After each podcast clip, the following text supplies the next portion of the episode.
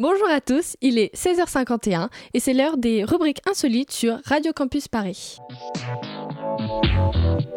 À vous les studios, l'émission des ateliers radiophoniques de Radio Campus Paris.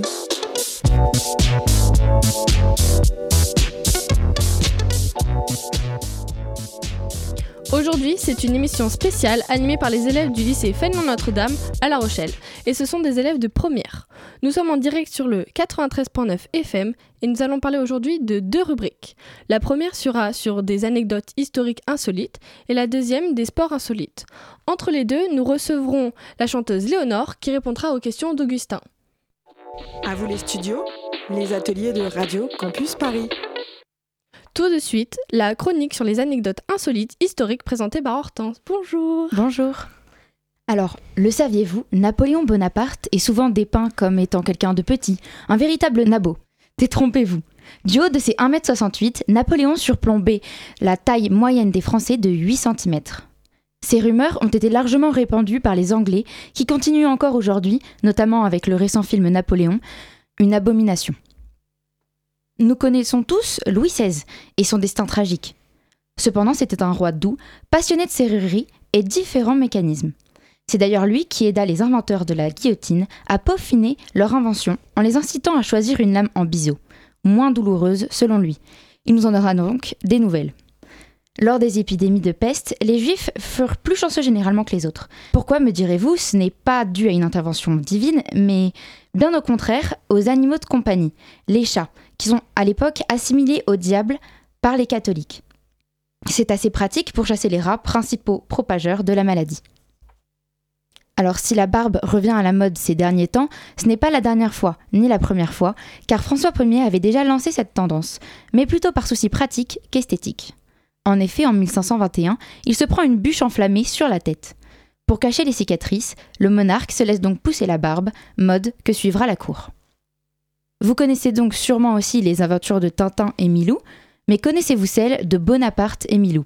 En effet, Milou est le nom du fox terrier de Bonaparte qu'il a amené avec lui durant sa campagne d'Égypte en 1798. L'étiquette royale peut paraître longue, ennuyeuse, en somme, vraiment barbante. Hors de contexte, lors de son invention, qui est des plus comiques, puisqu'il paraît qu'en 1574, s'ennuyant, Henri III vit ses mignons s'amuser à l'habiller, le maquiller, et lui, dire donc Ô Majesté, que vous êtes belle. Face à cela, le roi répond Comme vous êtes gentille et charmante, mais toute belle. De ce jeu naquirent les titres d'altesse et d'excellence. Une autre anecdote, qui n'est pas des moindres, la Montespan, qui s'est éteint en 1707 à Bourbon-la-Chambeau. Ses entrailles sont léguées à l'abbaye voisine et y sont portées par un jeune paysan, mais incommodé par l'odeur pestilentielle que rejette le vase, il va donc rejeter son contenu dans le fossé, où quelques instants plus tard, des cochons vont se régaler. Eh bien, merci beaucoup Hortense pour cette chronique. Nous allons passer à l'interview, mais avant, une petite pause musicale. venons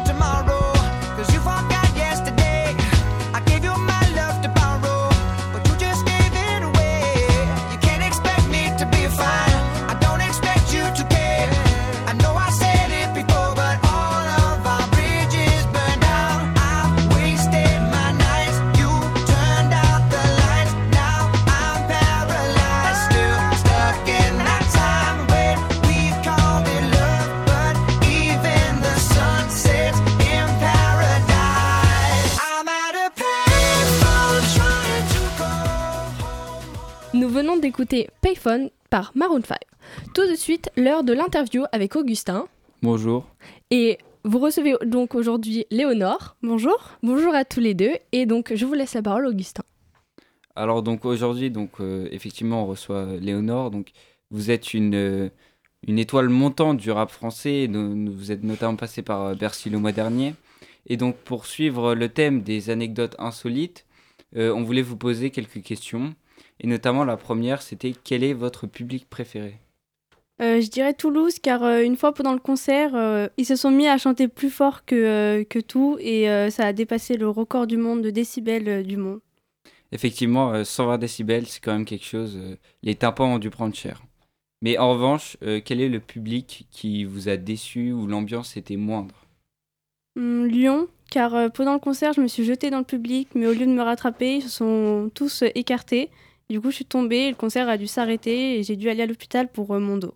Ah, c'est bien dommage. Et euh, votre dos s'en est-il remis du coup? Oui, ça va beaucoup mieux, merci. Et donc euh, ça a dû être un moment très malaisant. Vous en avez dû en vivre euh, beaucoup dans votre carrière, mais pour vous, quel est le moment malaisant qui vous a le plus marqué? Alors une fois, j'étais dans la rue, j'ai croisé un groupe de jeunes et je pensais qu'ils voulaient voir pour faire une photo et finalement, en fait, ils m'ont juste demandé la rue parce que du coup, c'était des touristes. Et est-ce que vous avez une autre anecdote à nous partager? Euh, oui, alors une fois, je me rendais à Paris euh, pour un festival où j'étais invitée. J'avais pris mes, mon, mon train, euh, mon hôtel et tout ça. Et j'ai oublié mon invitation et les vigiles ne me connaissaient pas. Du coup, bah, ils m'ont refusé l'accès devant tout le monde. Ça a dû être aussi très malaisant. si vous êtes là aujourd'hui, c'est aussi parce que vous sortez un nouvel album prochainement qui s'appelle Curly's, qui présente des featuring avec Damso, PNL et Joker mais aussi donc euh, Maroon 5, euh, donc qui vient de, qui a écrit Payphone qu'on vient d'écouter. On nous a raconté euh, donc une anecdote que vous êtes, vous êtes déplacé à Los Angeles pour faire ce feat. Oui, exactement. Et donc du coup, l'album sort le 8 février, le jeudi 8 février. Tout à fait. de plus, vous serez en tournée sur toute la France en 2025. Oui, partout à Lyon, Bordeaux, Toulouse, Marseille, Paris, partout. Merci à vous, Léonore. Merci. Merci à tous les deux. Euh, vous pouvez donc retrouver cette interview sur radiocampusparis.org. À vous les studios, c'est vous qui faites l'émission. Donc tout de suite, la chronique sur les sports insolites présentée par Diane. Bonjour. Bonjour. Commençons d'abord avec le cheese rolling. Tout droit venu d'Angleterre, il consiste à courir après un fromage sur une colline. Il faut donc attraper un fromage qui peut parfois atteindre 110 km/h. Ensuite, le wife carrying demande la participation d'un homme et d'une femme. L'homme doit porter la femme et réaliser une course d'obstacles sans la faire tomber, ce qui demande, je vous l'accorde, beaucoup de confiance. Passons à l'Ultimate Taser Ball, qui est un sport un peu similaire au foot, à l'exception que chaque joueur possède un taser, un taser gun, et peut donc donner des chocs à son adversaire pour récupérer le ballon. Il vaut mieux courir vite. Puis, il existe le hockey sous-marin. Les joueurs jouent au hockey sous l'eau, mais aussi en apnée. Une variante existe, le rugby aquatique. Les plaquages sont sûrement bien difficiles. Il existe aussi le lancer de tronc d'arbre qui nous vient cette fois d'Écosse. Comme il est indiqué dans le titre, le but est de lancer un tronc d'arbre qui doit mesurer entre 5 et 6,5 mètres et peser entre 35 et 60 kg. Ce sport est joué à l'occasion des Highland Games, des événements sportifs écossais. Il y a aussi une variante de ce sport qui est le lancer de thon. Puis enfin, comme nous connaissons le saut de mouton, il y a aussi le saut de chameau, qui est pratiqué dans une tribu au Yémen. Il faut donc sauter au-dessus de plusieurs chameaux tassés les uns contre les autres, qui atteignent parfois jusqu'à 2 mètres. Eh bien, merci Diane pour cette chronique.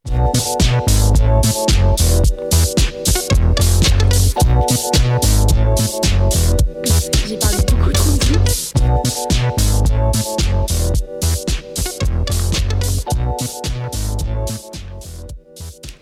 C'est donc la fin de cette émission sur les rubriques insolites. Merci, chers auditeurs de nous avoir écoutés. Merci à Diane et à Hortense pour leur chronique insolite. Et merci à Augustin et, Léonore euh, pour euh, leur interview. Et surtout merci à Marius pour la réalisation de cette émission. Bonne soirée à vous. Bonjour à tous, il est 7h30. C'est l'heure de Vibes Sonore sur Radio Campus Paris. À vous les studios, l'émission des ateliers radiophoniques de Radio Campus Paris. Et aujourd'hui, c'est une émission spéciale animée par les lycéens en classe de première à Fénelon Notre-Dame-La Rochelle. Vous nous écoutez sur le 93.9 FM. Nous allons parler de nos tendances musicales avec Jessica Saval, une grande journaliste musicale accompagnée de John Jelly, qui est une jeune artiste débutant, un jeune artiste débutant, pardon. Tu as d'ailleurs fait sensation en France avec ton single Afropop Petit Génie. C'est un succès viral. En effet, ce hit Petit Génie s'offre une 15e semaine en tête du top single français et ce, malgré une concurrence toujours plus redoutable, notamment avec l'arrivée en force du rappeur PLK. En effet, les deux titres inédits nommés Yebiza Bongo et Bijou continuent de surfer sur le succès de son, tube Petit Génie. Nous sommes également en compagnie de Matisse et Sherazade pour parler et s'informer de la musique à l'international. Écoutons Petit Génie.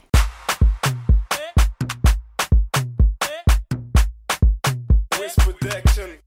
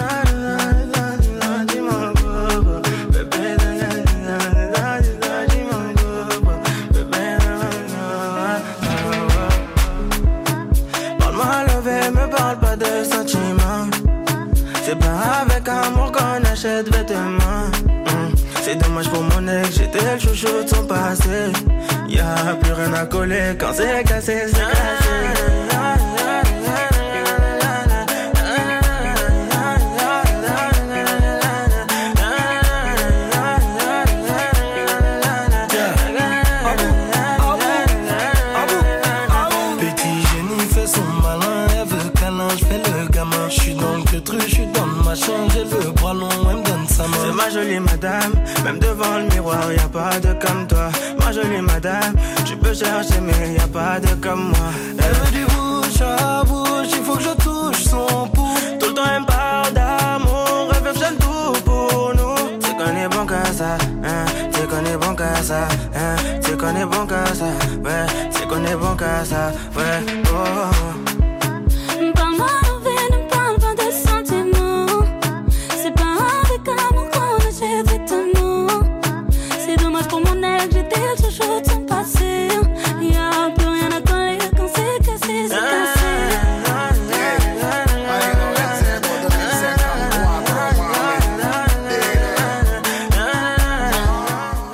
Oh. c'est l'heure de l'interview. Bonjour John Jelly et Jessica Saval.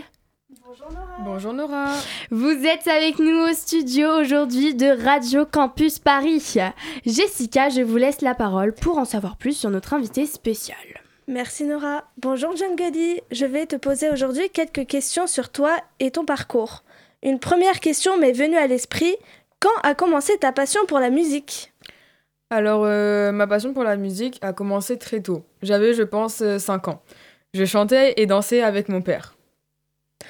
Nous nous demandons tous qui est dans votre clip de Petit Génie. Bah, j'ai chanté avec euh, Alonso et Jiménez durant mon single Petit Génie, justement. C'était très intéressant et le single a d'ailleurs explosé sur TikTok. C'était inattendu, dans le clip, il y avait aussi Abu Debing et Losa. Concernant votre album, pourquoi ce nom à moi? Il faut avouer que je n'étais pas spécialement inspirée pour mon nom d'album. J'ai donc choisi quelque chose qui se référait à moi. Donc à moi semblait parfait comme nom. J'ai une dernière question à te poser. Qui t'a inspiré pour cet album? C'est mon ex. Ouais, ouais, c'est mon ex qui m'a inspiré pour cet album. Comme je l'ai dit dans Petit Génie, ce n'est pas avec amour que l'on achète vêtements.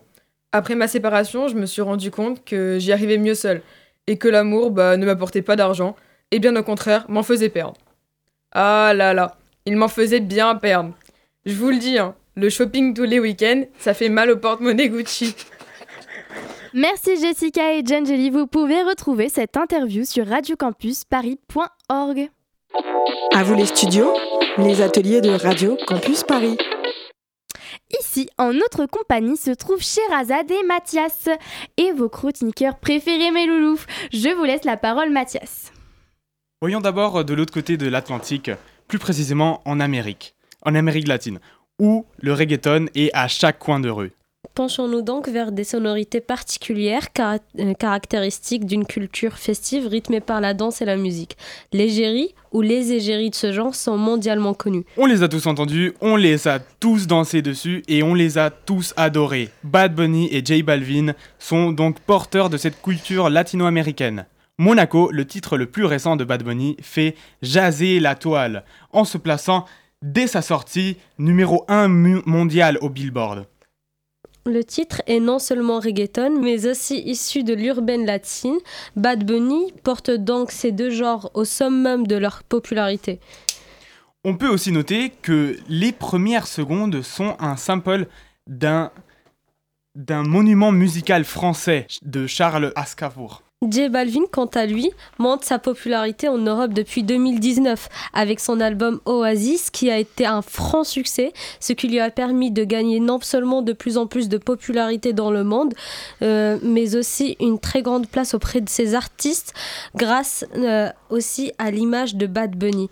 Il a d'ailleurs été élu artiste de l'année en Spotify en 2020, 2021 et 2022. Ce genre, le reggaeton, fut créé à la base de différents genres musicaux. Le reggae, le dancehall, la salsa et le hip-hop. Par des producteurs portoricains dans les débuts des années 80. Avant de revenir en France, Faisons un détour par l'Afrique. Et pour, euh, et pour ne pas le citer, l'afrobeat, genre musical suscitant la passion et l'engouement, non seulement en Afrique, mais aussi en France, avec le banger Petit génie de Jeune Gully, dit précédemment euh, par notre animatrice. Burna Boy, possiblement le successeur de F- Fela Kuti, qui a créé et baptisé l'afrobeat, mêle de multiples influences. Des rythmes yoruba euh, au free jazz par la, euh, par la soul et le funk. L'afrobeat est un genre en, en constante mutation issu de mix culturels. Merci pour cette chronique. Nous allons écouter Titi Me Pregunto de Bad Bunny.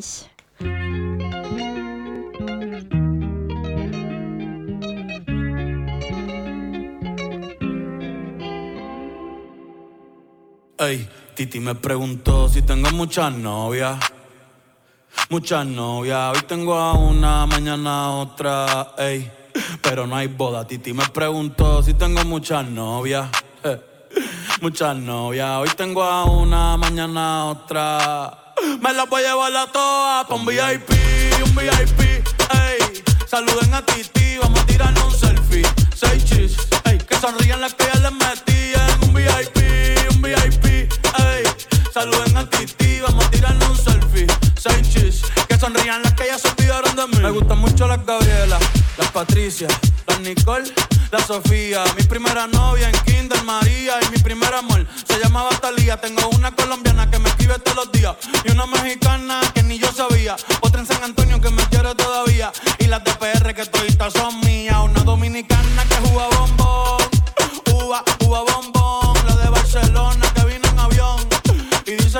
está cabrón. Yo dejo que jueguen con mi corazón. Quisiera mudarme con todas por una mansión. El día que me case te envío la invitación, muchacho, deja eso. Ey, Titi me preguntó si tengo muchas novias. Muchas novias, hoy tengo una, mañana otra. Ey, pero no hay boda. Titi me preguntó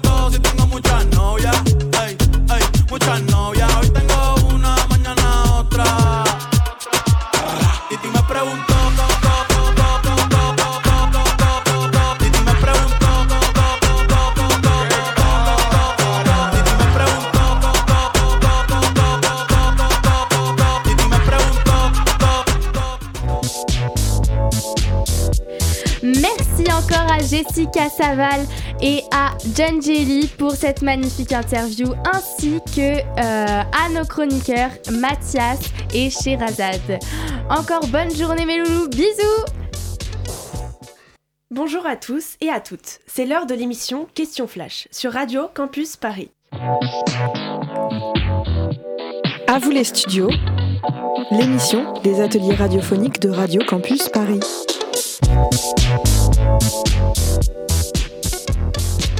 Et aujourd'hui, c'est une émission assez spéciale. Elle sera présentée par, les élèves du lycée Felnon Notre-Dame de La Rochelle en classe de première générale. Nous sommes sur le 93.9 FM. Nous allons aborder le sujet de l'uniforme dans les établissements scolaires. Un sujet d'actualité qui fait polémique en France. Nous retrouvons Marie qui va animer le débat entre nos invités Mila et Elina. Et nous aurons la chance d'écouter Romane qui nous fera une chronique sur la place de l'uniforme dans le monde. À vous les studios, les ateliers de Radio Campus Paris. Tout de suite, c'est l'heure du débat. Bonjour Marie. Bonjour Emma. Le sujet de l'uniforme dans les établissements scolaires est revenu à l'ordre du jour dernièrement en France. En effet, Gabriel Attal, précédent ministre de l'Éducation, désormais Premier ministre, a présenté cette mesure parmi plusieurs annonces visant à améliorer le niveau scolaire. Ce débat, plus ou moins intemporel, est en réalité dans l'air depuis la réélection d'Emmanuel Macron en 2022. Mais alors, quels sont les arguments pour et les arguments contre? Pour éclaircir ce débat, nous recevons deux invités. Tout d'abord, Elina, préfet d'Auvergne-Rhône-Alpes, région qui instaure l'uniforme à la rentrée prochaine. Puis Mila, lycéenne. Bonjour. Nous allons répondre à la première question. Faut-il instaurer des uniformes à l'école? Premièrement, est-ce que le port d'uniforme est un retour en arrière ou une avancée pour la France? Elina. Selon moi, c'est clairement une avancée, car nous abordons souvent euh, le problème d'inégalité entre les sexes, mais euh, nous ne voulons pas mettre tout le monde au même niveau grâce aux uniformes, car selon Macron, l'uniforme que nous allons instaurer est le même pour filles ou garçons. Comme nous le savons, au travail, nous avons tous le même accoutrement, or, euh, ce n'est pas le cas à l'école. Selon moi, cela entrave la liberté individuelle, car nous devons être libres de s'habiller comme on veut et d'exprimer sa personnalité à travers la mode pour avoir un sentiment d'existence. Or, l'école n'est pas un lieu euh, pour la mode et encore moins pour un défilé. Cela peut être réservé pour l'extérieur. Et cela peut également souligner euh, les inégalités des classes sociales, car tous les parents n'ont pas les mêmes moyens pour acheter les mêmes vêtements aux enfants qui suivent selon la mode et qui peuvent être plus ou moins chers, et alors que l'uniforme est tout frais payé par l'État. Selon moi, la discrimination serait toujours présente, et notamment avec les bijoux et les chaussures par exemple. Vous insinuez donc que l'uniforme est une priorité pour l'État? Car c'est un investissement non négligeable plutôt que de se concentrer dans les aménagements scolaires ou le corps enseignant Merci pour votre réponse à cette première question. À vous les studios, c'est vous qui faites l'émission. Tout de suite, place à la chronique. Bonjour Romane, vous allez nous parler de l'uniforme dans le monde. Bonjour. Dans le monde, de nombreux pays ont déjà adopté l'uniforme. Il est présent dans beaucoup de continents. En effet, il s'étend de l'Asie à l'Afrique jusqu'à l'Amérique du Sud. Alors qu'en Europe, la tenue unique est très peu présente. Malgré tout, au Royaume-Uni, 80% des écoles l'ont adopté. Il est même considéré comme une tradition. On le retrouve notamment dans l'univers d'Harry Potter, que vous connaissez bien. Les célèbres élèves de Poudlard le portent. Cela n'est pas étonnant. L'uniforme scolaire, tel que nous le connaissons, est né là-bas au XVIe siècle. Du côté du Japon, il est beaucoup plus strict. Même le sac est réglementé. Alors on peut se demander si les Français doivent eux aussi porter l'uniforme en classe. Historiquement, le port de l'uniforme n'a jamais été rendu obligatoire par voie législative en France. Le sujet est tout de même relancé lors d'une interview d'Hugo Décrypte, le lundi 24 septembre 2023 le président a émis la possibilité d'instaurer ce genre de pratique dans certains lycées dès la rentrée 2026. Alors l'uniforme sera testé dans cinq établissements sélectionnés dans la région Auvergne-Rhône-Alpes. À vous les studios, on vous laisse les manettes, le temps d'une émission. Merci beaucoup Roman. Nous allons reprendre le débat, mais avant, une petite pause musicale s'impose.